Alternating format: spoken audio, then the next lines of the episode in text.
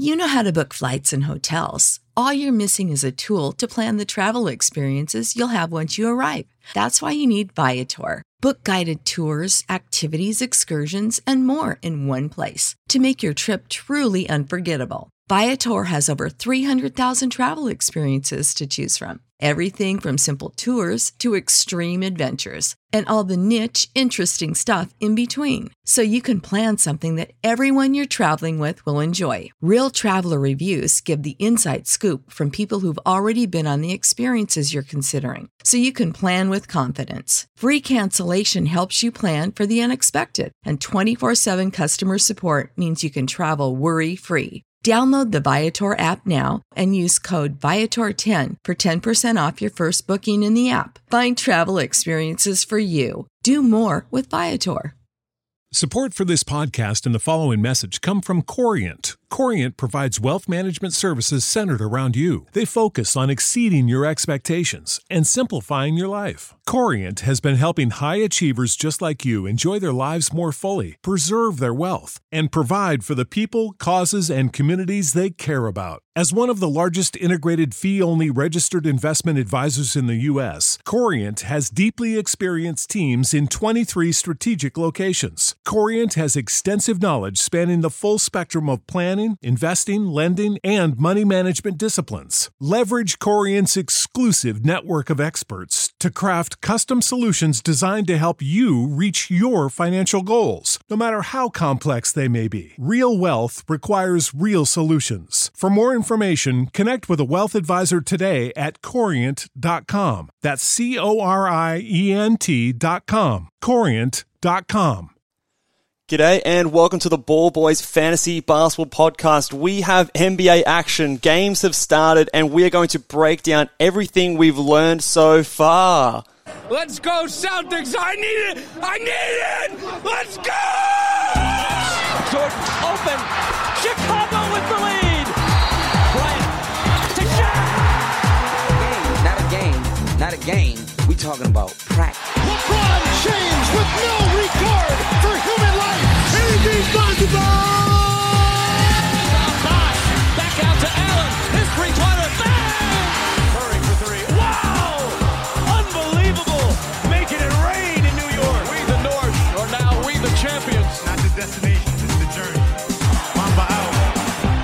G'day and welcome to the Ball Boys Fantasy Basketball Podcast. I'm your host, Mitch Casey, and you can find me on Twitter uh, at Ball Boys NBA and on Instagram at Ball Boys Fantasy Basketball. Guys, we have uh, basketball action. We've got NBA action, and our fantasy seasons are underway. This is the first uh, in-season podcast for the year.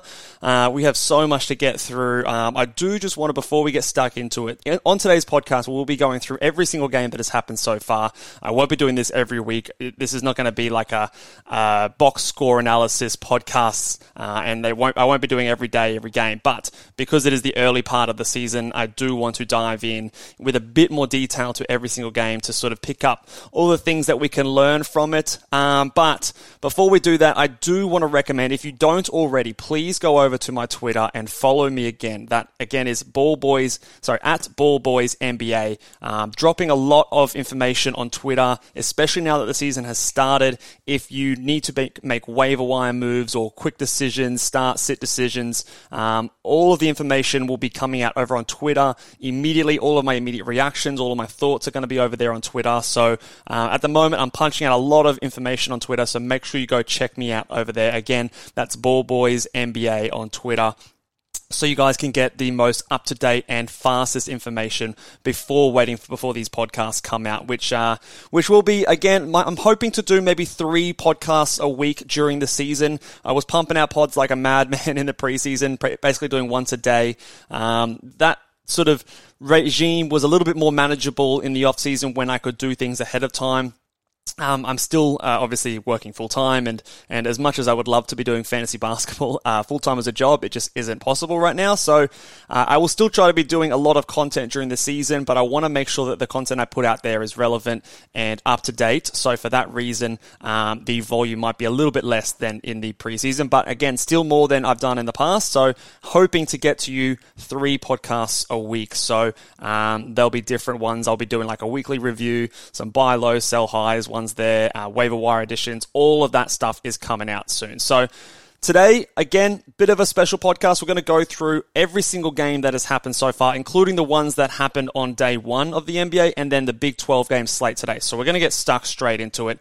Uh, basically, again, not normally going to do this, but we're going to go through all of the box scores uh, for all of these games and basically highlight the things that stand out to me. So we'll start off yesterday, like we said, with the Boston Celtics versus Philadelphia game to me, not um, the less relevant stuff on that day. I think to me the biggest takeaways from this Philadelphia side um, was the um, the Tyrese Maxey thing. I'll touch on that. He he scored 21 points, very efficient, 50% shooting, eight from 16 from the field. Uh, hit a couple of threes, but again, the reason that I was very much down on Tyrese Maxey in the preseason, one rebound, two assists no blocks. Um, he did have two steals, but again, that's not something I would expect from him. He averaged less than a steal per game last season.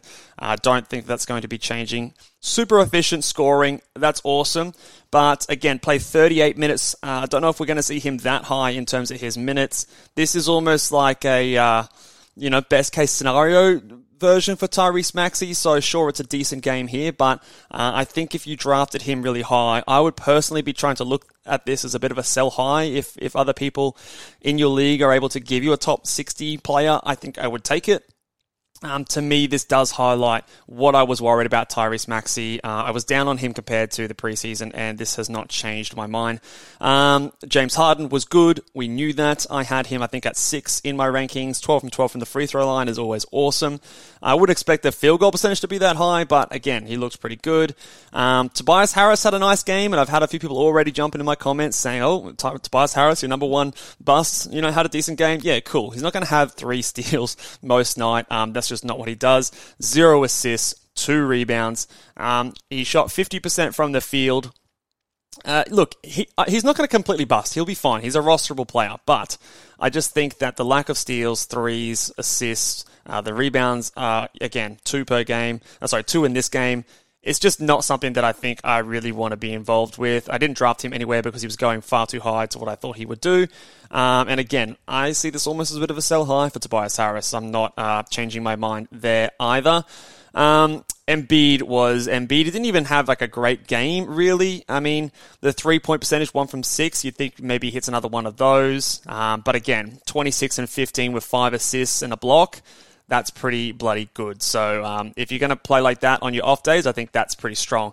Um, the one other one, a couple other ones we want to touch on. Matisse Thybulle played 24 seconds in this game, so not someone that I ever advocated drafting. But if you did draft him, I think you can pretty safely go ahead and drop him. I mean, you you probably hold him for streaming tomorrow because again, there's only two games on by the time this podcast comes out, it'll be um, the games on that night. So you might as well hold him and just confirm the fact that he's not going to be basically getting much playing time on this team. Um, and then again, if it doesn't, and you can then stream that position in, I would 100% tick that off. De'Anthony Melton, this uh, obviously is not what we were after our first day. He did play the 20 and a half minutes, um, which is okay for Melton. He's going to be sort of in those low 20s, I would expect. I think that there is scope for some of these other guys like Maxey and Harden to see their minutes drop a little bit more than that.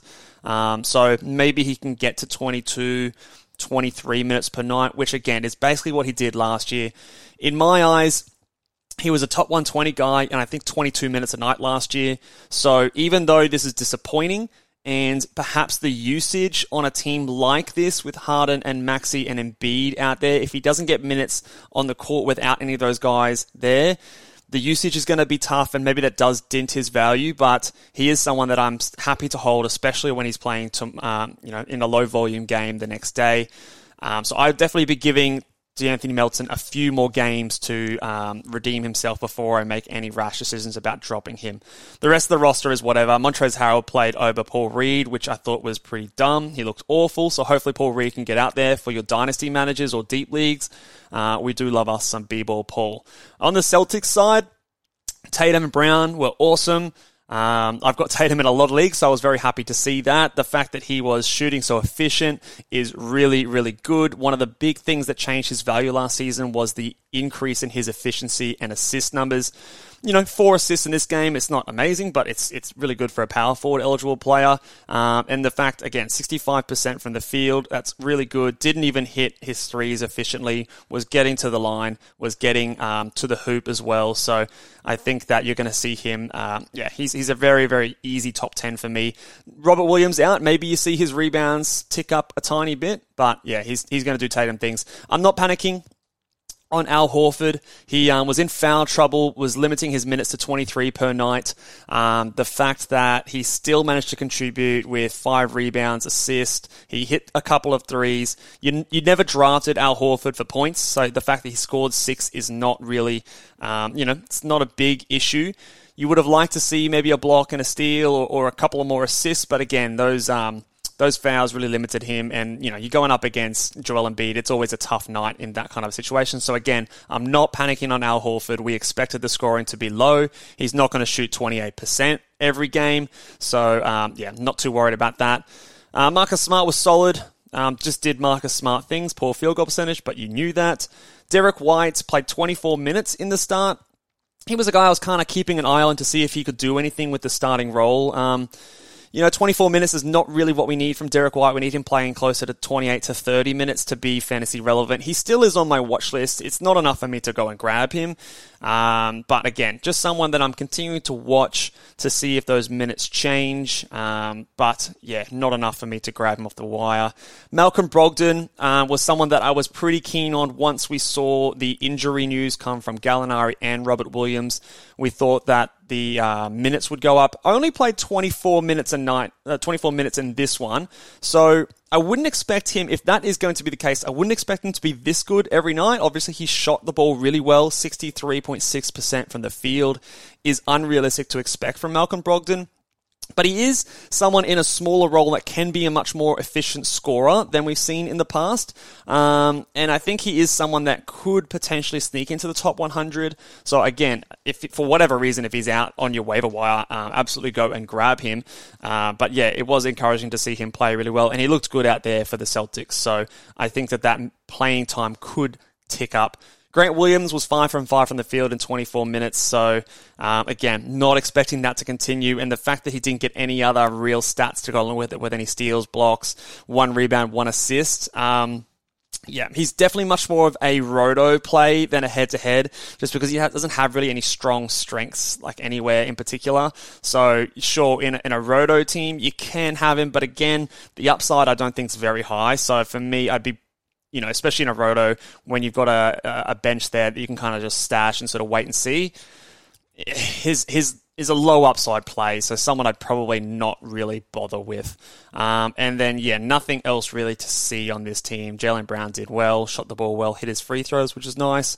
Wouldn't expect that to continue. So yeah, all in all, pretty stock standard for that game. Um, the next game that we're going to have a look at, if I just flick over again, was the uh, the Golden State Warriors versus the Lakers. Now, um, okay, so the Lakers obviously were defeated in this game.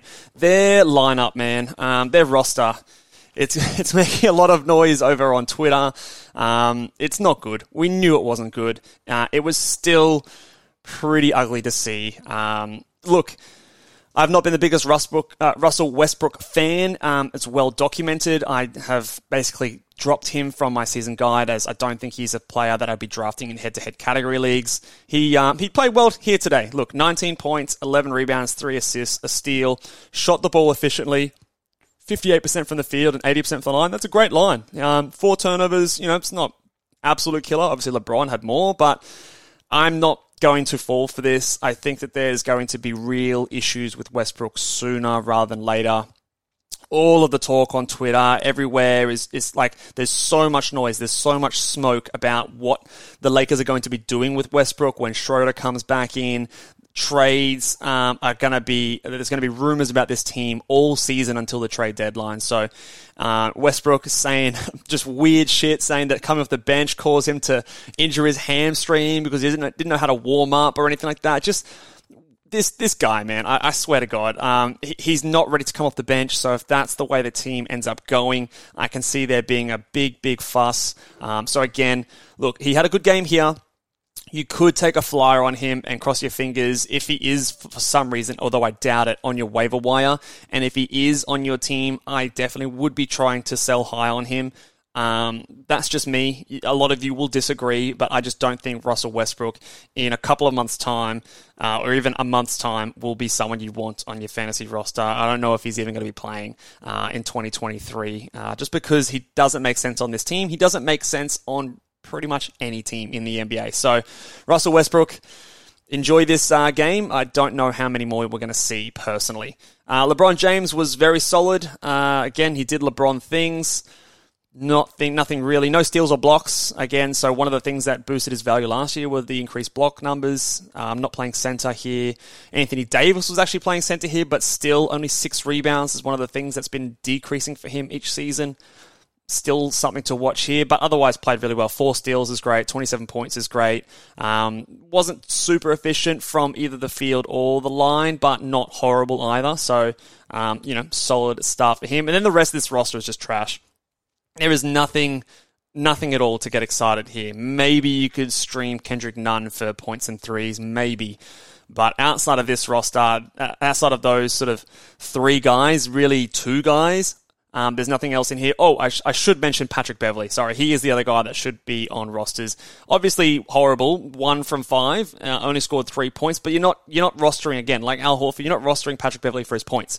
You got him for his steals, four steals. You got him for his blocks, two blocks from a point guard, um, a couple of assists. We'd like a few more of those. Had a lot of foul trouble, so was limited to just you know under 25 minutes this this game. Uh, but I expect that to be closer to 30. You know, you might even see Westbrook and Patrick Beverley's minutes flip there, uh, in all honesty, if Beverley wasn't in foul trouble for a lot of this game. So, uh, yeah, had, had the five fouls there. So I think that don't panic on Patrick Beverley.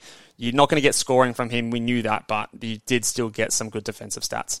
On the uh, Golden State Warriors side, Steph was Steph. He was awesome. Um, that's cool. Nothing really to, to, discuss there. He four steals you definitely take and a block. That's that's really great. But he was you know just being him. Klay Thompson is someone I want to talk about now. Before the game, we sort of um, got word that there was going to be minutes restrictions on a few of their starters, and then it was just going to be Draymond and Klay. And then all of a sudden, during the broadcast, the commentator was like, oh yeah, they're going to limit him to 18 to 20 minutes per night. And I was just like, what? Why? When did we hear that before? It was, it was said as if it was just common knowledge. Um, so I didn't see anything about that before the game. I've obviously drafted him in the Locked On Fantasy Basketball Bowl, very much regretting that decision. But again, in this contest, the usage was super high in his limited time. Um, you know, 6 of 13, 18 points, um, you know, hit his two threes, you know, 80% from the line, um, had a steal, few assists in there. So he was, he was serviceable, but it definitely is something that I'm pretty concerned about.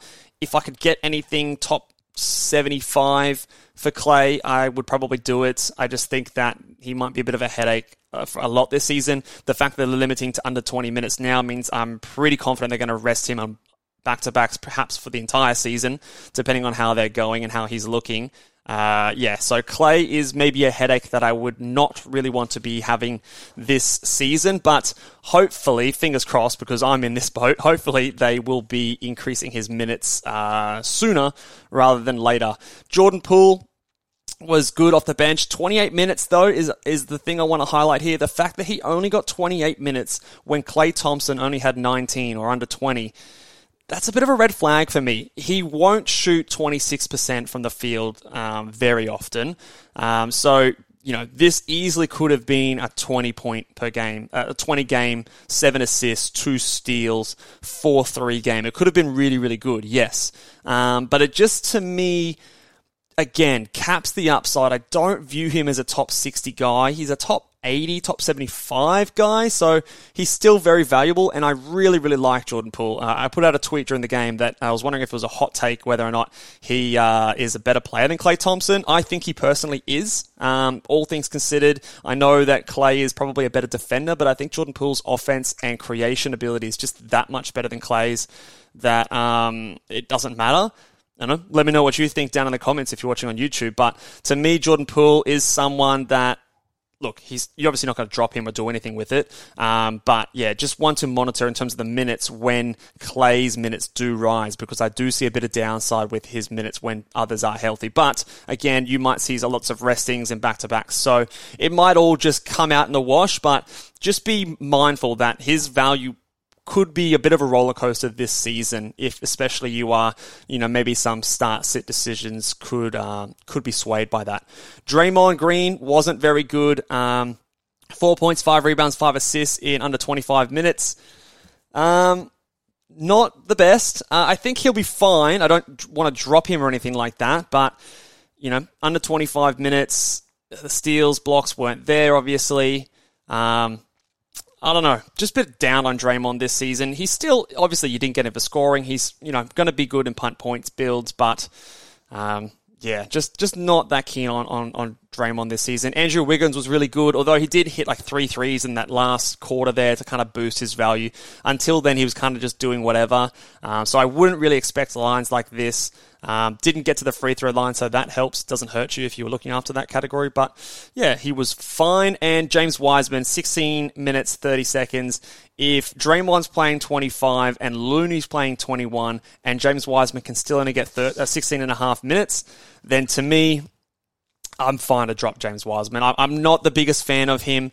Um, you know, 8.7 rebounds. Did he have? Yeah, he had one block, 66% from the field. So it's it's okay. It's not a bad line. Um, he's he's okay. He does have some fantasy appeal, but I just really struggle to see the minutes available for him when players like JaMychal Green are getting 23 and a half per night.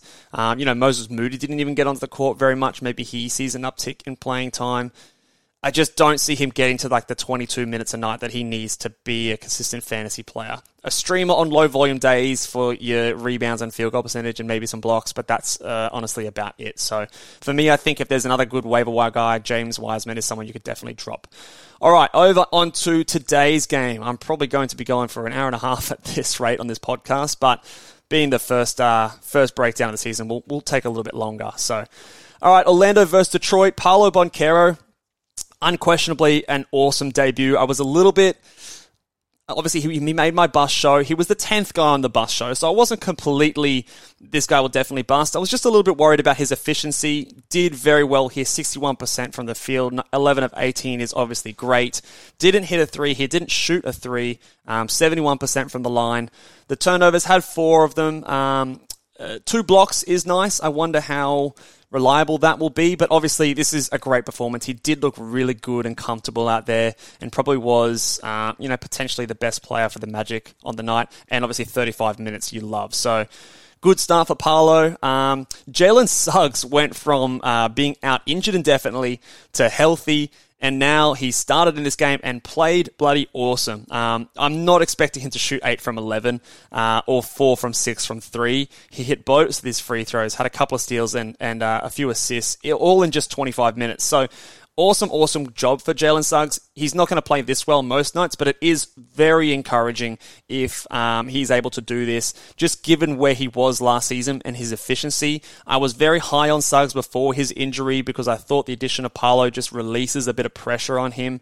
Um, Cole Anthony was out very late scratch to this game with illness, um, and Fultz is obviously still away. So um, this benefited Suggs. So again, he won't be this good, but he is absolutely a must roster player in my opinion.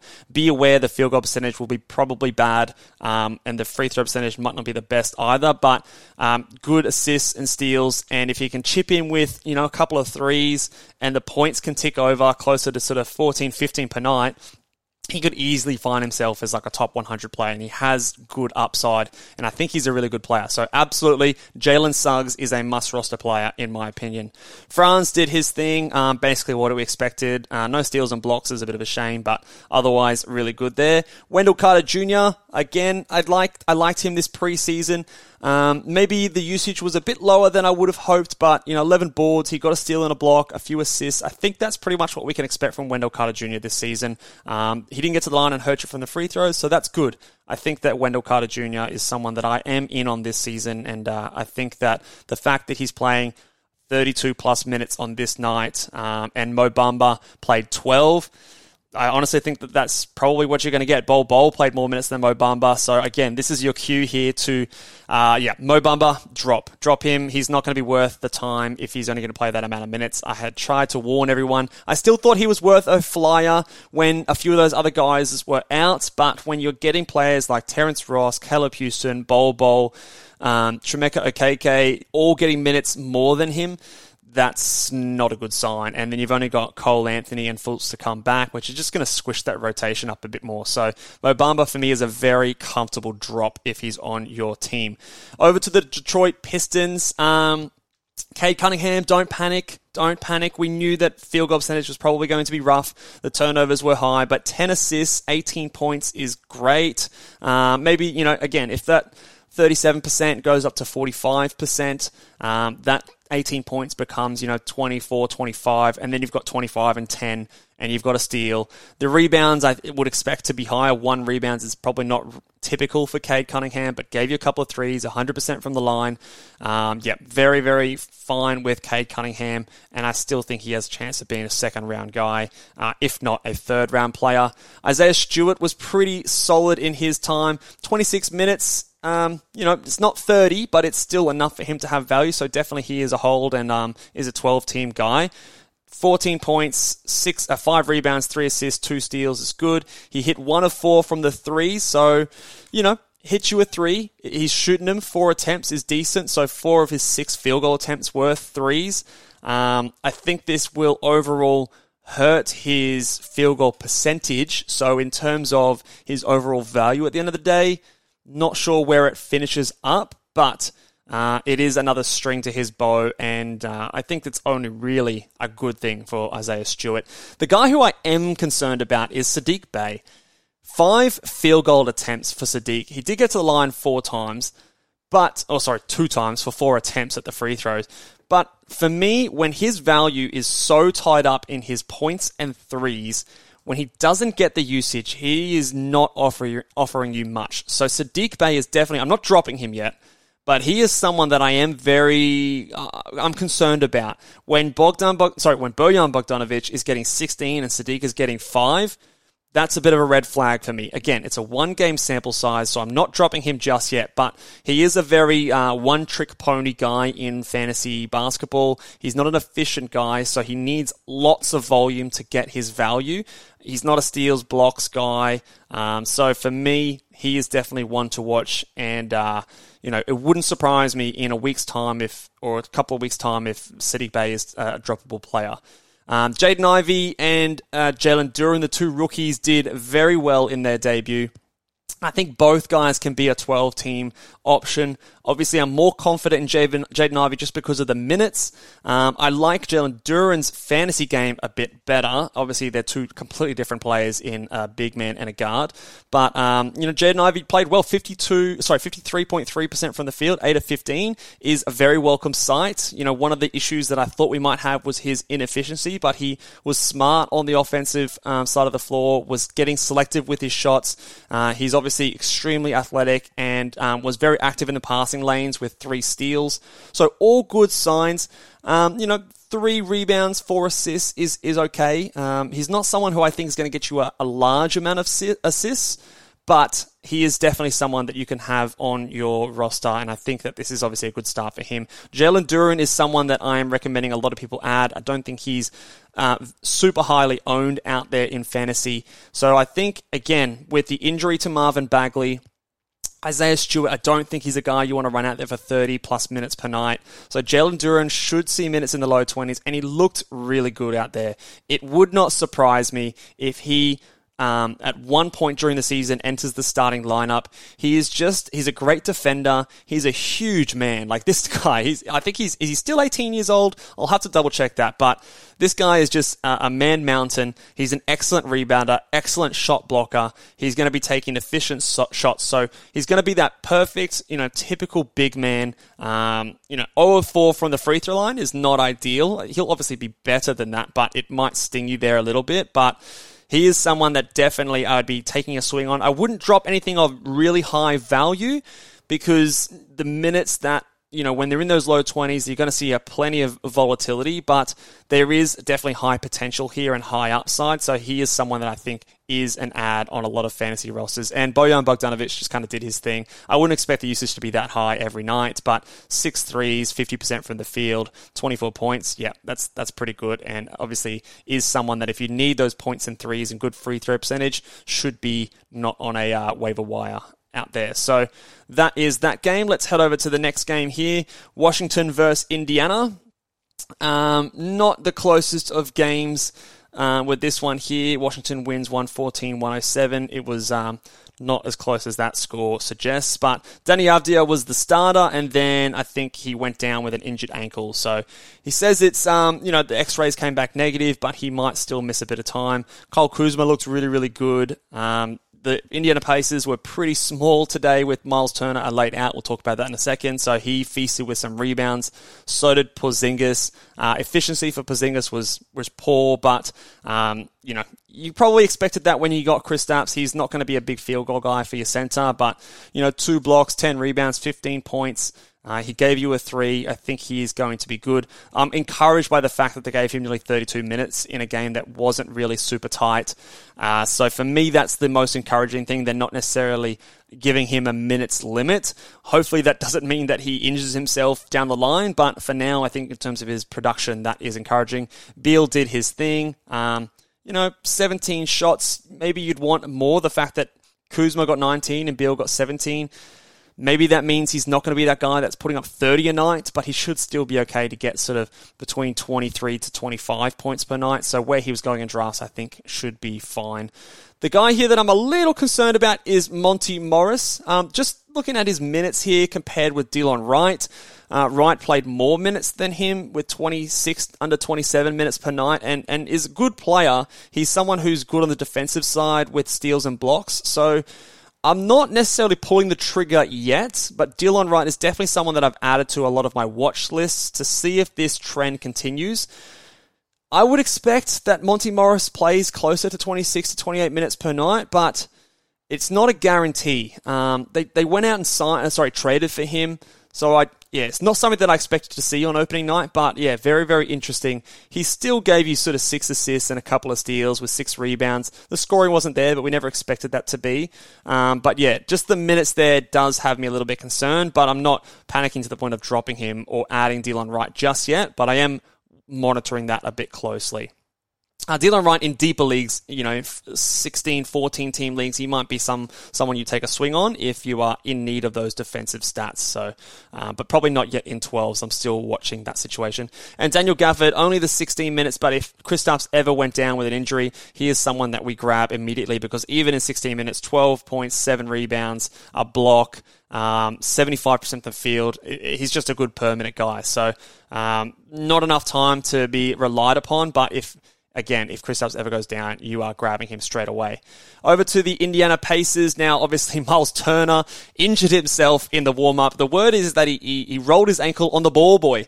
Um, so I guess the ball boys out everywhere are trying to get Isaiah Jackson onto the, uh, onto the court. But even that, even my little minions out there didn't, uh, weren't enough to overcome the fact that, uh, the coach just didn't want to play Isaiah Jackson very much. Only 16 minutes, uh, in this game with no Turner. Um, Terry Taylor played 24. Jalen Smith only played 22. Um, Goga Bitadze got out there for 10 minutes. It's it's a bit of a mess. Um, not dropping just yet. Definitely not dropping. His upside is far too high to drop after one game. We knew at the start of the season when we were drafting him that he wasn't going to play heavy minutes at the start of the year. We'd hoped that if Miles Turner ever went down, that he would come out and put up top 50 numbers, but obviously it didn't happen here. But I'm not panicking just. Uh, look, I'm, I'm a little panicking. I'm a little concerned. It's obviously not ideal. Uh, and this is why I said, you know, when he was ranked at 85, he was a bust candidate. When he moved to 150, he was a sleeper. He's, he's got a wide range of outcomes, but you, you absolutely know that he does have the permanent upside in terms of his fantasy appeal when he's out on the court. The trouble is just getting him out there. So, um, yeah, maybe maybe someone to just really closely monitor. I'd stick him on your bench for now. Um, I unfortunately put him into my starting roster spot in a couple of leagues where I've got him once I heard the news that Turner was out. Didn't work out well, but um, you know it was worth the gamble, I think. Jalen Smith, um, you know, only 22 minutes. I think he had foul trouble early in the uh, early in the first quarter. I think he only had two fouls to finish the game, but I think they were within the first five minutes. So um, lost a bit of time in that first quarter because of that. But again, finished the game with 16 points, eight rebounds, um, had a block, hit a three. The free throws weren't the best, 60% from the line and only 42% from, or 43% from the field, but the usage was, you know, among the, the higher end of the team. So I think he's going to be fine. Um, it still, obviously, we're waiting to see what he looks like next to Miles Turner, but again, he looks pretty fine, and that kind of permanent production is very valuable. Tyrese Halliburton uh, was amazing, um, did really, really well, efficient, put up uh, assists, assists at a high rate, didn't get any steals, which is obviously a bit unfortunate, but 26 points, 55% from the free from the field, hit all his free throws. That's awesome. And Bennedict Mathurin was great again, carried over his preseason form. 19 points, 7 rebounds, 2 assists, 2 steals is good. 46% from the field, excellent. Um, add him, absolutely, he should be on fantasy rosters. I'm not convinced yet, um, but obviously he is someone that does have a little bit of upside. He's a bit of an unknown factor. This team needs offense. Um, Chris Duarte stunk it up, um, and he's not a high upside guy anyway, so easily Bennedict Mathurin could overtake Chris Duarte sooner rather than later. So that, that could be definitely something that benefits Bennedict. Um, so for me, Chris Duarte, you could easily drop him. He's not someone that is going to make you regret it later on. He, he probably will be better than this, but I don't think he's going to absolutely just kill you and make you, uh, you know, regret dropping him. And Buddy Hield surprisingly got 10 rebounds. Um, all right, okay, we'll take that. Four threes, 38% from the field. That's sort of the Buddy Hield uh, experience, the poor field goal percentage. Assists at three was one of the things we were watching in the preseason on the paces. That was higher. So, um, you know, if you can keep you know that I think he was averaging like five assists when he went over to the Pacers um, to, to finish the season last year. So I wonder if he can get close to that number again. So yeah, a few things happening over there for the Pacers, and uh, I think that there's still a lot to sort of um, a lot of water to go under the bridge with this team, especially. Let's move on to the next game here. Again, another wild uh, game. There was a lot of news to start the uh, the day today with some lineup decisions, and one of the most interesting decisions this uh, or today's games was the fact that the Houston Rockets um, they started Bruno Fernando at center, and they took Alperen Sengun off the bench. Not only did they do that, but Bruno Fernando played 25 minutes to Alperen Sengun's 22 minutes. And not only did they do that, but Alperen Sengun only had nine field goal attempts. Um, not good. Not not good at all. Uh, look, I don't know how long this lasts. They didn't win the game. Sengun was decent in his minutes. He was efficient, five from nine, um, nine rebounds, no assists, steals, or blocks. Uh, hit all his free throws, which is nice.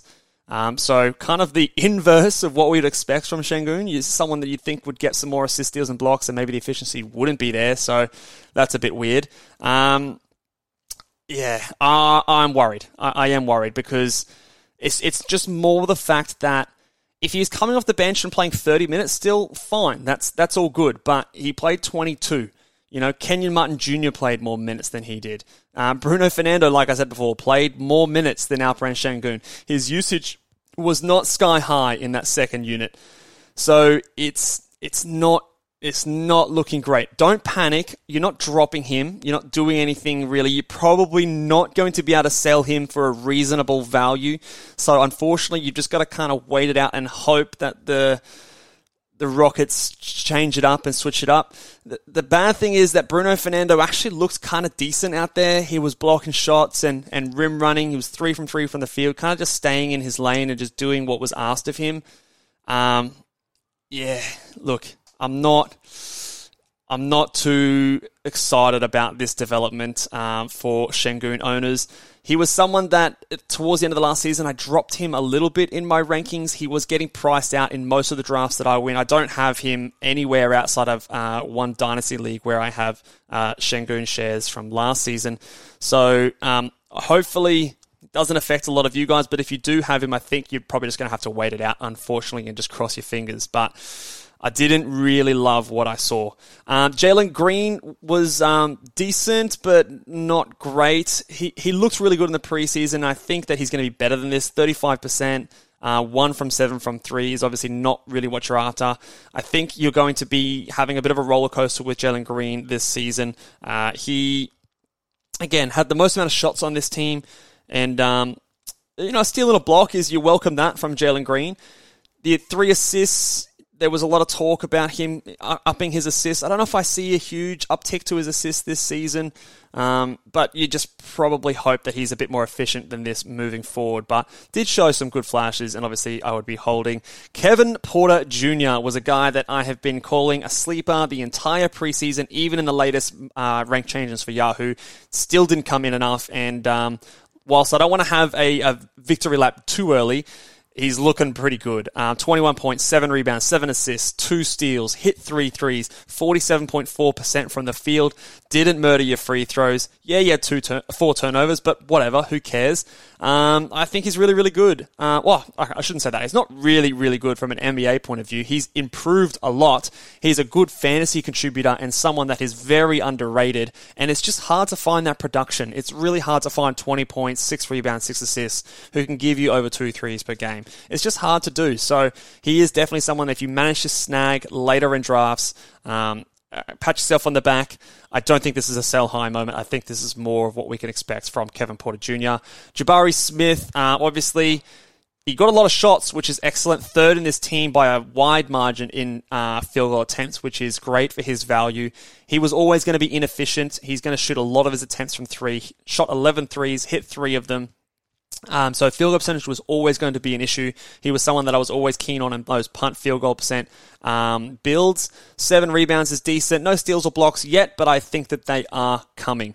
Uh, and he did look like he got more comfortable as the game went on. Um, outside of that, oh, the only other one, other one we'll touch on is Tari Eason, the hype guy from this preseason. Preseason Eason, 15 minutes. Like I said over and over again, he's going to be a bit of a tease, especially to start this season. 8.7 rebounds um, with nothing else. He was efficient from the field, but again, he's probably someone, if you're in a super competitive league and there's a glaring, obvious target out there, it's not the worst thing in the world for me to drop Tari Eason to go and get a guy. Say Suggs is out there. Say someone like Santi Aldama, who we'll talk about um, soon, is out there. I think making that swap is okay. I might even be happy to swap him for Jalen Duren as well. I think that he's going to be an add at some point this season, but I don't know if he's worth holding on for now because, like Alperen Sengun last year, you could be waiting a while um, whilst he labours on the bench and doesn't get enough minutes there. Um, on to the Atlanta Hawks pretty much a lot of it went to how we thought. Let's talk about the Clint Capela Okongwu battle. 26 minutes for Capela, 21 for Okongwu. So, you know, not quite the 20, 20, 24 24 split that we hoped we'd get, but from what I was watching, Okongwu just looks better to me. I still am sticking with my prediction that Okongwu takes over at some point this season. Um, 13 and 9 is, and 75% of the field is, you know, that's decent enough to stay on your roster. So keep holding Okongwu. It's going to be up and down, but uh, I think that he will eventually pay that off. It's just a matter of can you wait long enough. For Clint Capela, um, you know, three three field goal attempts, only hit one of them. Still gave you eight boards and two blocks again, which is really really good. If that's um, you know three for three, then it's a much better looking line. So again, I think he's going to be kind of what he is, but there is a bit of that downside risk that Okongwu does take over from him. Trae Young and Dejounte Murray were great. They split their time um, very very nicely. Um, so yeah, I think there's not too much concern there. Again, Trae, 23 points, it's decent, but it's not 30 points. So he was the guy that I was actually a little bit more worried about than DeJounte, even though I did have him higher in my rankings just because in head to head you like his big boosts and positives in his strengths. But DeJounte Murray is a player that I had inside my top 20 where I don't think a lot of other people did. He's a guy that I have in a few leagues. Five steals, you're not going to expect that every night, but two steals? Absolutely. The rebounds, 5, 11 assists. So 11 assists for, for Murray, 13 for Trae Young. That's, uh, that's really, really encouraging to see that. Um, the fact that these guys are basically just dominating the ball when they're out there. So I don't think that the assists will drop off all that much, maybe a little bit, but that is a good, encouraging start for both of those guys. DeAndre Hunter, we'll touch on real quick, 22 points, um, but three rebounds, one assist, a steal you can have him as a points guy, but I don't really think that he's going to provide much value elsewhere. And when he's not shooting 67% from the field, he's not going to offer you anything. So he's not a high priority add to me. He's fine. Um, you can take the punt, but I think there are other better guys out there, more likely on your waiver wire. And John Collins uh, was was solid here. Not really too much to say here. Very efficient. So he maybe was a little bit slept on um, going into drafts. So you might have got a good bit of value for John Collins if you got him in those middle rounds. Onto the Pelicans and the Nets here. This is going to be a monster podcast, guys, but um, thank you for checking out and thank you if you are still with me. So, um, moving on to this one, Zion um, was awesome. 25 points, uh, 50%. The one thing that really catches my eye here is the four steals. Now, early in the season, steals, defensive stats, percentages are always just wild, right? There's high variance in those stats, and it often throws off rankings. Zion Williamson getting four steals is encouraging, but I'm not absolutely, um, you know, completely buying it. If he does get, you know, over a steal, a steal and a half per game, the top 20 is absolutely there for him. Um, he only, you know, three or four from the free throw line is good as well. The fact that he didn't hurt you there more is really, really positive. So it's a really good game from Zion. Really, really good game. So again, I was documented to say that I didn't really love him on uh, on a Giannis built team, but on a Luka team, I was happy to take him in the third. Didn't get him in any of my drafts anywhere, so I won't be enjoying him from a fantasy point of view, but he looks good out there. Valanciunas, um, 26 and a half minutes. I think that's about what we're going to expect from him on a nightly basis, but in that time, he was still able to do 15 and 13 with two assists. Um, only 46% from the field, so maybe hits an extra shot there most nights. So he should still have decent value. Um, I don't think he's going to fall off a cliff. There was a little bit of a risk there that he loses a bit of minutes with Zion returning, but didn't look to be the case here. I don't think there's much more upside than this for Jonas Valanciunas potentially a bit of a sell high moment, although I think this is kind of what we should expect from him. Maybe with a little bit less usage, maybe with a little bit uh, fewer minutes downside, but um, nothing that I'm. You know, it, it eased my mind a little bit for, for Jonas seeing him out there and still doing Jonas things. Herb Jones didn't get any steals in this game, which was unfortunate. Got you a block. Um, 28 minutes, I think that's about what we should be expecting from Herb. Um, you'd hope he'd be a bit more efficient, and the steals will come. But again, he again he's, he's a guy that probably got a bit too hyped in drafts. He's a bit of a steal specialist only, and doesn't do a whole lot else. Um, it wouldn't surprise me if Trey Murphy keeps cutting into that playing time. Um, so again, one to watch. Obviously, he's a hold. I don't think you should be dropping him, but um, yeah, again, viewing him more as a specialist than a lock for a top 100 fantasy value. And then Trey Murphy here wasn't really too impactful early on, but definitely got it going late. Uh, super efficient, five from seven, four from six from the three.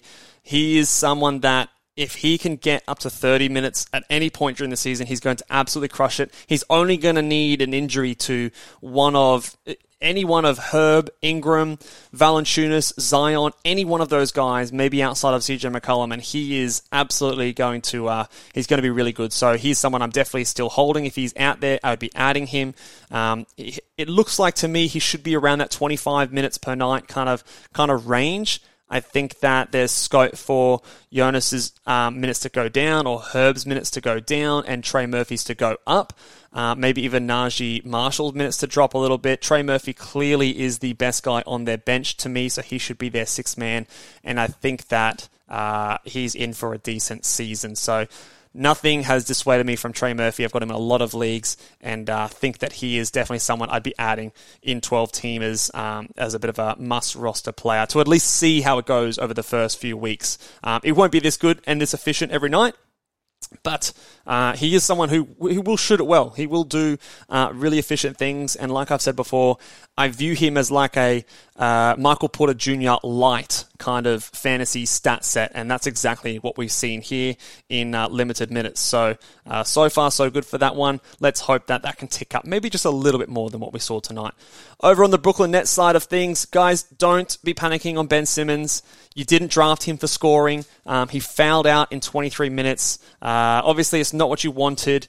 Five rebounds, five assists, um, shot two from three, missed both his free throws, no steals and blocks. It's not it's not a good game. I know that, um, but don't panic. It's uh, it's a long season. Again, this is what we talked about in that how to prepare for week one video. Don't don't panic. He's a guy that you, you drafted him for his assists, steals, rebounds, and good field goal percentage. He still gave you five assists, five rebounds, a good field goal percentage. The steals weren't there. That that's fine. He won't be playing 23 minutes a night, and, and this kind of foul trouble never really got into a rhythm, so he will be fine. Um, Nicholas Claxton came out and did his thing in 25 minutes. That's all he needs, guys. That's all he needs. Uh, he's going to be someone who I think comfortably finishes inside the top 100 as long as he's starting, and I don't see any real threat to his um, starting role on this team at the moment. Um, the only one that maybe could threaten him here is Day'Ron Sharpe. 22 and a half minutes. He is someone you definitely can pay attention to in deeper leagues. He's a good rebounder and block, a shot blocker. Um, he went one of eight from the field. That will definitely not be a trend that continues. So he is someone that could have had a really big night if that field goal percentage was anything close to normal. So if that was four of eight, you're looking at someone who put up 10, 8, uh, and, and an assist, two steals, and two blocks on 50%. Hit both his free throws. So, absolutely someone in a deeper league that I would be having a look at. Um, Dynasty managers have a look at Day'Ron Sharpe. He is someone who does have a good uh, permanent upside. And Nicholas Claxton is not the healthiest, um, most durable player. So, it's a good bet to, to have him as a bit of a stash if you are in a deeper league. Maybe not someone who troubles standard leagues just yet, but again, another watch list guy if you need someone for big man stats. Uh, potentially, maybe if uh, Isaiah Jackson becomes too much of a headache to hold on to, Sharpe might be your high upside replacement. Um, and then Kevin Durant did his thing. He's Kevin Durant. Nothing really to talk about too much there. Kyrie Irving was a bit inefficient. Not something we typically see from Kyrie. He will be better. Missed all of his threes. Not worried at all. I think uh, he played 34 minutes. That's encouraging. But yeah, he will definitely be better. So not worried there at all. Moving on to the next game Chicago versus Miami. Um, now, uh, before we get to the actual box score, Zach LaVine was out this game with a knee management. Uh, I'm concerned. I am very concerned about Zach LaVine. He is someone who's had a few surgeries on his knees before. It never really gets talked about a lot as a guy who's injury prone, and, and, and part of that is you know, a bit of my fault too. I don't often think about Zach LaVine as someone who is injury prone. However, yeah, I'm, I'm worried. I am worried. I think that eh, if you can get back a top 50 player, I would absolutely do so, pull the trigger. I don't know if that's going to be possible with everyone else probably as worried as I am. Um, but if he comes back and puts together a good stretch of games and people start to forget about that, it might be someone who I look to trade um, if I can, if I can sell for someone who's a top 50 guy. So again, just one to monitor, but not a good sign to be missing the first game of the season for knee management uh, with his history of knee surgery. So that obviously helps DeMar DeRozan, who will, um, if LaVine is going to be missing a lot of games this season, will be uh, a good bet to finish and continue putting up what he did last time. Seven from 11 from the free throw line is not something that we normally see from DeRozan. That's absolutely an, an, an anomaly, and uh, we shouldn't expect that to continue. But yeah, good game for DeRozan. Patrick Williams, you can go ahead and drop him. Get him out of here. Uh, can't do with Zach LaVine out. 28 minutes per night and only put up four points, two rebounds, no assists. He put up a steal, zero blocks, shot two of six from the field, so usage was low, was inefficient. Um, just drop him. I don't think that the upside is high enough when you have other options out there. Uh, if there's absolutely nothing on your waiver wire and it's barren, you can maybe give him a little bit more time and uh, maybe it gets better than this. But his fantasy game in itself is not particularly tantalizing, so he is someone you can drop. Um, Alex Caruso is again someone who benefited with Zach LaVine out and saw an increase in his minutes. He's serviceable for now as a steal streamer, but as soon as LaVine comes back or um, you know those minutes drop down, he's someone you can move on from. But Again, I view him just as a streamer, but he is fine for that purpose. Ayo Dosunmu is someone who definitely needs to be added in standard leagues at the moment. Um, usage was high, higher than I expected. Obviously, LaVine being out helped him, but the fact that he took the second most amount of shots on this team, very, very encouraging. He is a, a fairly efficient player too. Got you some defensive stats, some assists definitely someone that should be added. 36 minutes should stay up that. He should get more minutes than Caruso comfortably, uh, and definitely someone who I think is worth adding for sure. Over on the Miami Heat side, Caleb Martin started at power forward. Did nothing too exciting, but two steals, three assists, um, hit a three. You know, he's not going to be a guy that blows you away in scoring, but should be serviceable enough in some of those other categories. In a 10 team league, I don't think he's a must roster player. In a 12 team, he probably should be there, but lowish upside. So if there's someone staring you in the face with high upside, he, he's not an absolute must hold kind of a guy. Bam struggled from the field, but I'm encouraged by the fact that he tied the team in field goal attempts along with Tyler Herro. So that is positive. So don't panic about Bam. Jimmy did Jimmy things. We never questioned his ability to contribute to our fantasy team. 16 free throws. Uh, classic Jimmy Butler. Um, but yeah, it's just a matter of him staying out on the court. Tyler Herro, did his thing. A lot. Some people were concerned about him losing usage in the starting role. Again, tied Bam with the most amount of field goal attempts on this team. So again, not something that I'm really worried about. I think he'll pretty much do what he did last season. And a lot of people are panicking about Kyle Lowry. Don't drop him. Do not drop Kyle Lowry. He played nearly 35 minutes tonight. Shot was not going. One of seven from the field. Um, look, he's he is old, but he he was like the top 60 player last season. You probably drafted him closer to like the 90s. I think that he's going to be about that kind of a level. Don't drop Kyle Lowry just yet. He's just had a poor performance, and he is someone who I expect to bounce back. So, not panicking on Kyle Lowry just yet. Keep holding him. I've had several people tell me that they're going to be dropping him for players like Jaden Ivey and that. So, um, yep, don't panic on Kyle Lowry. He, he'll be fine, in my opinion. And uh, Max Strus is maybe worth a mention as a bit of a points and threes streamer. Not going to be this efficient, so by no means a must roster guy, but if you need points and threes, he might be able to provide you that. Uh, but again, more of a streamer to me than a must roster player. Over to Cleveland and Toronto. Okay, I'm getting a bad uh, thing here from NBA.com, so let's refresh that. Yep, back onto here. So Darius Garland exit the game early. I think was it an eye issue or something like that. So only played the 13 minutes. Hopefully he's good and it's not going to be anything serious. I don't think it keeps him out very long.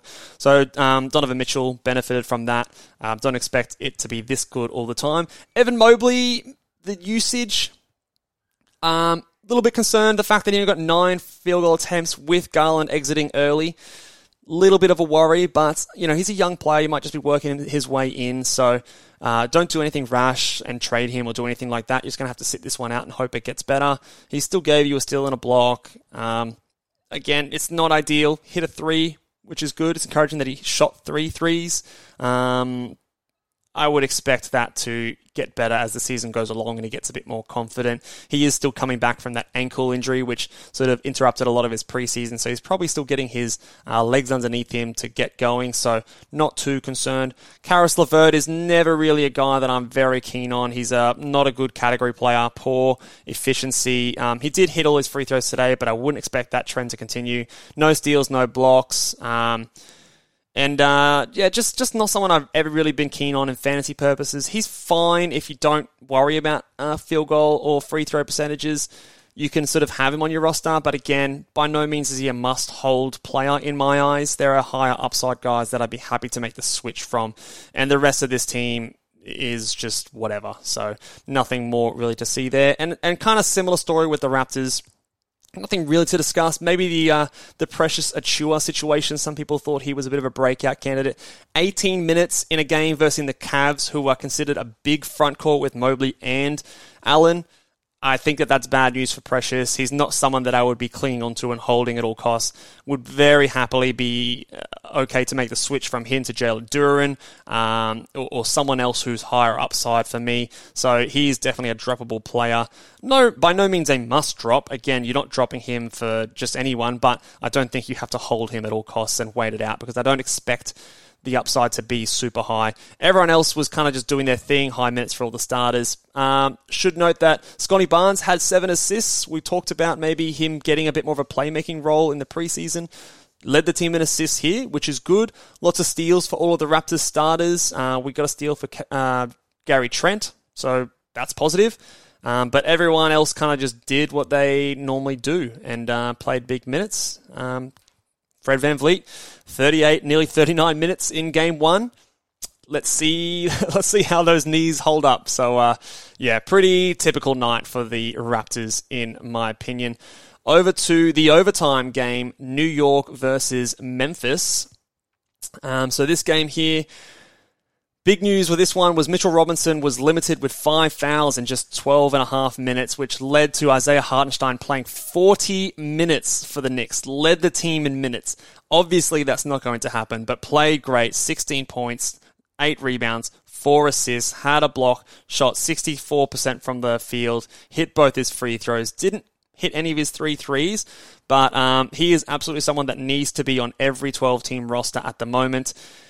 It's not going to be this good. Mitchell Robinson is not going to foul out or, or, nearly foul out in 12 minutes every night, but there is definitely a real chance that um, Thibs realizes that Isaiah Hartenstein, who I believe is a better player than Mitchell Robinson at some point, so that is a possibility. So I and, and Mitch Robinson is not the healthiest player. He does get into foul trouble a fair bit. So Isaiah Hartenstein has the upside that he absolutely should be rostered in uh, all 12 team leagues. Um, Immanuel Quickley, 17 minutes probably a drop candidate, uh, even without um, uh, even without their other. Who am I talking about? I've lost my mind here. Too many, too many games. Uh, uh, Quentin Grimes, even without Grimes in the lineup, the fact he still didn't get 20 plus minutes, he is someone you can easily drop. Cam Reddish is someone we want to highlight. 22 points, shooting 60%, hit three of his six three pointers. I'm not expecting this trend to continue, but he could be a speculative add. Um, I'd probably make the switch from Quickley to Reddish just based on those minutes alone. Um, I'm not completely sold, but it is enough. If all the other must add guys are off the waiver wire, then he is someone that I could take a punt on and cross my fingers and hope for the best. Uh, the other guys kind of just did what they did. Um, RJ Barrett, not the best line. Shot very poorly, but that's kind of his thing. He's not a very efficient guy. So Again, I'm not a big fan of a lot of these guys. I was probably lower than most people on Brunson, Randle, and Barrett, and uh, nothing really changes my opinion of those guys here. Over on the Memphis Grizzlies, talking about must roster players, Santi Aldama played 39 minutes in his debut here, led the team in minutes even more than Ja Morant. Um, looked good too, played well in the defensive end, 18 points, 11 rebounds, a steal, and a block, hit three threes, did it efficiently. Absolutely a must roster player while Jaren Jackson Jr. is out. And Brandon Clarke is not someone who I would particularly be super keen to hold on to. By all means, he's not a must drop player, but if you could make the switch between he and Aldama, I would do it. Um, just that minutes difference is absolutely enough for me to do that. He didn't look particularly great out on the floor. Um, missed both his threes. Um, just looks like a terrible shooter. I don't think that's going to change. His biggest thing is field goal percentage. So if you don't need that, he's pretty worthless for a lot of teams. Um, so yeah, Brandon Clarke again. I had him as a bit of a bust so far. That is correct. It could change. I'm not holding my breath though. Um, the other guys sort of just did what they did. Ja Morant um, hit his free throws. Does that continue? I don't know. Maybe if it does, it definitely improves his value a fair bit. Um, but he looked great out there. He's an amazing player. Uh, we know this. Uh, John Konchar maybe has some short term value as Brooks is out much longer. I don't know if he's going to be out for very long, so you might not even get to use him. But you know, if if he is out confirmed next game, you've got a streaming spot. You could do worse than John Konchar and Desmond Bane. Twenty seven percent from the field. I was a little bit worried about his efficiency. He looks like he might be getting a high usage this season while Jaren Jackson Jr. is out. Kind of like that Michael Porter Jr. story from last year. I like Bane a little bit better than Michael Porter Jr. I still had him as a top 60 guy, but some people had him as like a top 45, top 40 player. I don't think I'll go that high. Um, so, you know, again, something we should have a look at. But the fact that he's getting 22 shots is is really only a positive thing. We just hope that he um, hits more of them next time. Uh, let's move on to the next game over on OKC and Minnesota. Um, the OKC front court is going to be a mess for most of the season, in my opinion. Poku is someone that should be probably on a roster in most 12 team leagues, especially if you're the team punting field goal percentage. He could be valuable in that kind of a build. Um, 25 minutes, you'd want more, but he, he did enough here. 11 points, 7 rebounds, 3 assists, a block, hit a couple threes. Um, had some really awful shots down the end, but you know, a couple of those go in, the line looks a lot better. So he is someone that is is an add, I think, in a lot of uh, places if you are punting the field goal percentage. Um, Dort, mm, don't know, not not very excited about Dort this season. So uh, someone that if I had to drop him, he I'd be fine to do it. Giddey lost some assists, I think, with Shai coming back. If that's a trend we see continue, one to monitor. But again, decent line. Um, 11 rebounds is nice. Couple of blocks are good. We don't expect that to keep happening. Hit two threes. It's all pretty good there. Hopefully, those assists do come back up, even with Shai back in the line. And Shai Gilgeous-Alexander, if you got him if you got him after round four because of the worry that he was going to miss time, and obviously he didn't miss any time, um, just pat yourself on the back because that's just going to be a huge steal to start the season. So he is he's just really really good. And Jalen Williams was someone that we were adding at the end of drafts.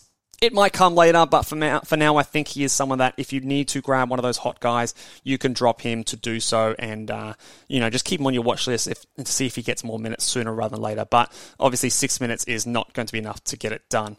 Uh, Minnesota Timberwolves. Now, Jaden McDaniels. You guys all know that I'm a pretty big Jaden McDaniels fan. Did not expect this um, and won't expect this in the future, but very, very encouraging nonetheless. It might be a bit of a sell high if you can get someone like a top 60 player and convince someone that he's going to be the next big thing, the next star. Um, three steals, two blocks, 19 points uh, on 50% shooting. Got to the line 10 times, hit nine of them. All very, very encouraging. I really like him as a player. Don't know if he's going to get this much usage moving forward, but if he does, he could be really, really good. He could be really, really good. Um, Karl-Anthony Towns, some people are panicking. He did only get 10 field goal attempts, um, lower usage than Jaden McDaniels, which is interesting. I wouldn't expect it to continue. Seven assists is nice. Um, 100% from the line, two threes is nice. Um, he should shoot better than, than that from the field. We do worry with him going to power forward that maybe the field goal percentage does come down. Seven of his 10 field goal attempts were from three. So you could see the field goal suffer this season. Definitely one to monitor. Um, I'm not panicking. You can't do anything. You're not going to trade him. So just sit tight and hold on. Rudy Gobert is going to be Rudy Gobert. I was happy to draft him in the second round. Um, yeah, so I think he's just going to be fine. 23 points led the team in scoring. That's nice. Probably not going to happen again, but got you his block, 16 rebounds, 10 of 15. Awesome. Anthony Edwards, I don't know if he's going to return in that second round value. I was always concerned about that, but will obviously be better than this. Won't shoot 23% from the field, so that will definitely change. Um, the seven assists are very encouraging. That is very, very nice. Um, but, you know, again, he's going to have to be getting big, big usage. He did lead the team in, in shots, which is encouraging. Um, but yeah, obviously too early to tell for him. Um, he could still get there. Like, let's not overreact to game one. But um, obviously not the best start. But again, if you own him, don't panic. Don't do anything. You're just going to have to wait it out. Let's go on to the San Antonio Spurs versus the Charlotte Hornets. Now, I've had a lot of people already panicking about my guy here, Devin Vassell. Um, if we start with the Spurs, Devin Vassell, 20% from the field. He, I guarantee you, he is not going to shoot 20% from the field. I guarantee you, he is not going to shoot 0% from eight attempts from three. If that even is just 40% and he hits three of eight threes, well, there's a 20 point per game you know, and you've got four assists, you've got a steal, and you've got three threes. He's not going to shoot 62% from the free throw line. This is absolutely a textbook buy low situation. If people are panicking, you can go in there and grab him. If you can get him for a top 100 guy, absolutely do it. Um, not panicking about Devin Vassell. He and Keldon Johnson are going to have just sky high usage for this whole season, and I uh, don't think that that's going to change. He will be poor from the field.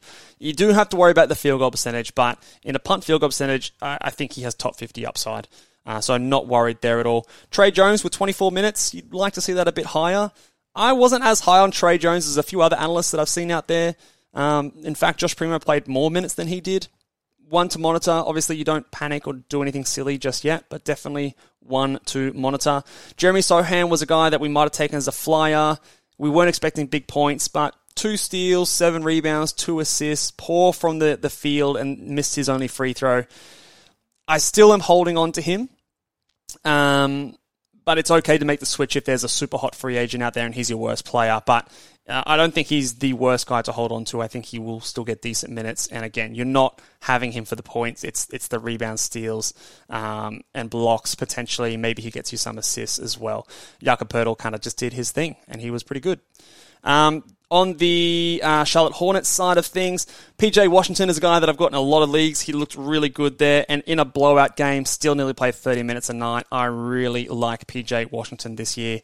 Rozier and Gordon Hayward did what we expected. I think they will comfortably beat their ADP whilst um, LaMelo Ball is out, and probably even when he gets back. So the key thing, especially for Gordon Hayward, is just health there. Kelly Oubre started, but only played 23, less than 23 minutes per night. He is okay as a guy in a 12-team league if you need points and threes, um, but that's about it. And uh, Dennis Smith Jr. again in deeper leagues, um, steals, blocks, assists. He's a really good guy whilst uh, LaMelo Ball is out for you to stream those uh, stats. And uh, and Nick Richards is maybe someone that we monitor. He's only behind Mason Plumlee. Played a really good game here, 19 points, 10 rebounds. I don't know if I'm rushing to add him on the waiver wire just yet, but in deeper leagues, yes. In 14 and uh, deeper leagues, I probably am, am adding him. On 12s, I think he's still just a watch personally, because I don't know how much we can expect this to happen. It was against the Spurs, who, as we know, are really, really bad this year. Last few games here, guys. Thank you very much for sticking this podcast. This is going to be a long one, but uh, wanted to get all this information to you all, uh, and then we'll get into a bit of a flow next uh, week when we uh, talk a bit more broadly about the NBA. Um, the Nuggets lost to the um, who did they lose to? They lost to the Utah Jazz, surprisingly. Michael Porter Jr. did Michael Porter Jr. things. Um, again, not someone that I was super keen on, but again, solid start for him. And the fact that he played 35 minutes to me is encouraging. We were worried a little bit about, you know, how maybe they were going to treat him, but here you go. 35 minutes game one is always a good sign. Jokic is good. Okay, we knew that. Kentavious Caldwell Pope is not good. Uh, 35 minutes to score two points. Missed all his free, field goal attempts. Um, he did get six assists and two steals, but yeah, I don't know. Um, he's definitely not someone that we have in 12 team leagues, and uh, I wonder if those minutes stay that high. It probably will for a little while, but if he continues to suck, we could see those minutes drop down, and hopefully that means that someone like a Bones Hyland increases his minutes. I'm probably still holding Bones but it wasn't encouraging. But I still think that his permanent upside is high enough that I can see an avenue for him to get, especially if Jamal Murray is resting some more games and things like that, that he can have uh, a bit of a fluctuation in his value. But the 16 minutes for Bones is, is obviously not encouraging. Uh, and Jamal Murray, to speak about the man himself, Obviously, not a great performance. We knew he was going to be rusty. He came out with, I think, a bit of a head injury, but came back in. Still played 26 minutes. They said there was going to be a hard minutes cap. This, to me, does not seem like a hard minutes cap a hard minutes cap would be like that Klay Thompson thing we saw from the Warriors. So this to me is is actually kind of encouraging. Um, he will be better. It will take him a little bit of time to get in there. So in a few games time, or even after today, there is a bit of a buy low in my opinion. Um, especially because he was ranked at 111 until the last weekend of the season. Some people might think that that's where he should be. So if you can get him for a, guy around pick 100, absolutely do it. Um, but if you do have him, just be patient, in, in my opinion. On the Jazz side, Kelly Olynyk and Vanderbilt were both very much limited by fouls, so don't drop Olynyk. Vanderbilt still put up a decent line with 12 rebounds and 18 minutes per night. That's what he does. He got you a steal, 75% of the field. That's awesome. Kelly Olynyk, keep holding him. Um, he only played 15 minutes because he had five fouls in that time, so don't panic on him. Lauri Markkanen should probably lead this team in scoring, in my opinion, if not for Collin Sexton.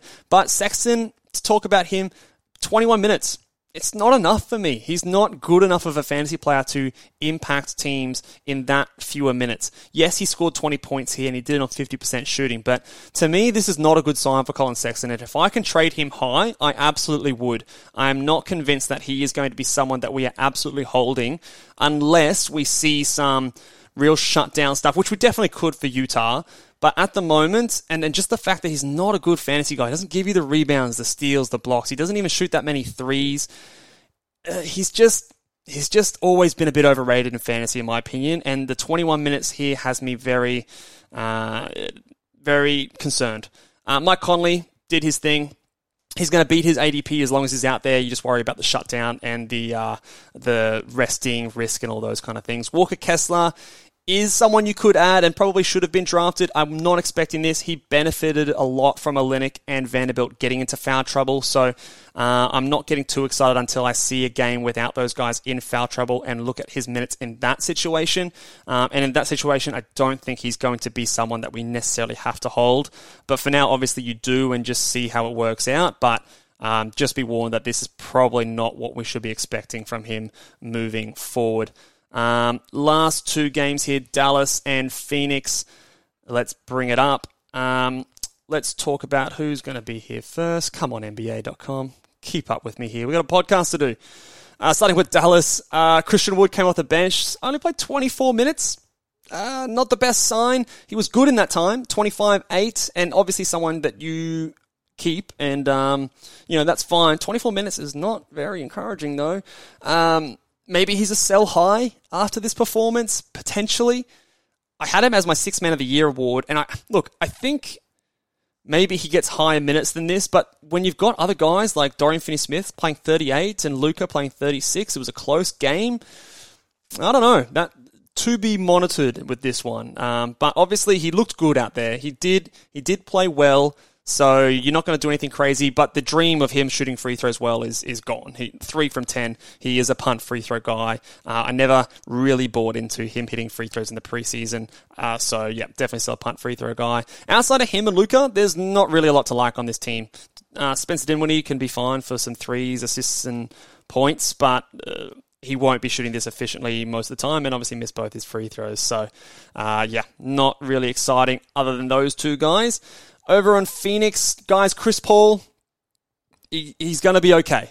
He's not going to shoot 16% from the field. One for six. It's not what we should, we should expect from him. He still got you nine assists. He still got you two steals. He hit all his free throws. Um, look, three turnovers is not what we expect from Chris Paul either. He's going to be fine. Don't panic. We knew the scoring was going to be tough, but he shoots three from six. You know, there's already, you know, 10, 9, and 2 with 50%. 100% free throws. That's a, that's a Chris Paul kind of game. So don't worry about him. He will be fine. Um, DeAndre Ayton did exactly what we expected of him. Cam Johnson, I think, left with some cramps, so that kind of explains his 27 minutes. That should creep up over uh, over 30. So he is someone that I did like a lot this season as a top 100 guy. You're not going to see a lot of like big um, ancillary stats, but you know points on efficient shooting with threes. Um, you might get a steal and, and a few rebounds uh, per game, so he should be fine. And everyone else is just kind of doing their thing on this team, so nothing really to see there. And on to the last game, guys. Again, thank you for sticking around. If you have done, um, let me know what you uh, what your thoughts on the first NBA games are. If you're in the comments and you've stuck around for this whole podcast, but let's move on. Last one. Portland Trailblazers, Josh Hart, absolutely 100% must roster player. 38 minutes in game one. That's very, very encouraging. Shot 73% from the field. Don't expect that to happen, but he is a good fantasy player. Seven rebounds, five assists, and a steal is great for him. So, absolutely must roster player.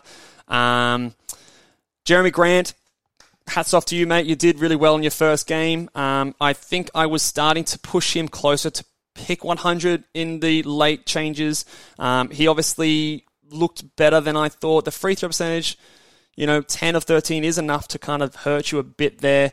Two steals is nice. The rebounding is encouraging for him. He's not usually been a good rebounder guy. But let's, again, just see how that figures out moving forward. The fact that he, you know, 11, but he obviously got to the free throw line a lot, so usage was fairly high. Um, so that is also very encouraging. 22 field goal attempts for Anthony Simons is also very encouraging. The fact that he is still getting got more field goal attempts than Damian Lillard. Obviously, Lillard got to the free throw line a bit more, but that is obviously a good sign for him and played 36 minutes. So I think that he might be someone that could present a bit of value based on where he was going in drafts, at least for what you were getting him for points, threes, and a little bit of assists there. Um, again, don't panic about Damian Lillard. Hopefully, if you drafted him, you're punting field goal percentage anyway. So this poor field goal percentage shooting doesn't matter. But if he goes um, 8 of 18 and he hits another couple of threes there, this could be a really, really big line. It could be a 38 with two steals and three threes. 100% from the free throw line. There you go. That's a top 10 kind of a number. So um, it's all about the field goal percentage, guys. Don't panic. He will be fine. Um, one guy that I am excited about and I'm getting more and more into, I'm buying a little bit of the hype not in 12 teams, not in 12 teams, but in 16 teamers and maybe even on 14 teamers. Shaedon Sharpe is a guy that I'm very interested in and someone who I am watching very closely. So he is someone that I think should be on the radar and on your watch list because maybe at some point this season he gets a few more minutes um, and could impact fantasy basketball uh, games. And last team we're going to go through today, the Sacramento Kings. Not a whole lot here to really dissect. Kevin Huerter was really, really good, although I don't really believe it. Shot out of his mind from three, six of nine. I don't think that we can expect that very often. He is a guy that you can have as a points and threes guy, but, you know, he shoots two of nine and um, you know you whack off another 12 points from that line and, and, then you've got 11 3 and 2 with one steal and, and a couple of threes that's more of what i would expect from a kevin Huerter. So for me, yeah, I'm not super excited. He could be an add if he is out there and you need those stats, but again, I wouldn't really be fooled by this. And by no means is he a must roster guy. Outside of that, Harrison Barnes was not a player that I'm very keen on. I don't think he's actually a must roster player in 12 team leagues. Uh, maybe in a roto format, he's fine, but in a head to head league, he just doesn't do enough in any one particular place for me to really hold on to him. And I think there's higher upside guys out there personally. That might be controversial to say, but yeah, I don't think Harrison Barnes is by any means a must hold guy. Fox played really well. We started with a good Fox game. Hooray, let's go. Um, maybe this is the year that he starts well and doesn't wait until after the All Star break. Let's see how we go. But 33 points, 7 rebounds, 7 assists, 2, two steals, shot 57% from the field, hit 5 threes, and hit 80% of his free throws. This is a really, really good line. The turnovers uh, obviously are not good, but you, you live with that with this kind of a line. And, um, yeah, hopefully this is the year that finally my belief in De'Aaron Fox pays off. And uh, Sabonis, look, it's not the best Sabonis line. We'd hope that he'd get a few more rebounds, but I think that they're coming. Um, I, am not panicking yet, yet on Sabonis. But again, you guys know that I was a bit further down on Sabonis this preseason, but even I think that this is not something that we should expect from him moving forward. So that will do it today, guys, for the recaps portion of the show. Uh, it's getting dark here that I've been talking so long. Um, make sure you guys uh, check out the uh, ballboysnba.com. If you want to get your questions answered, have, head over there and uh, submit your questions on the exclusive Q&A podcast. Give this video a big whole thumbs up. I don't know if I've ever talked this much in my whole life to myself before, but give it a big thumbs up, guys, if you are enjoying your fantasy basketball experience so far. And uh, we will see you guys next time. Let us know what you are looking like in your fantasy basketball matchup so far down below. And I'll catch you guys later. Bye.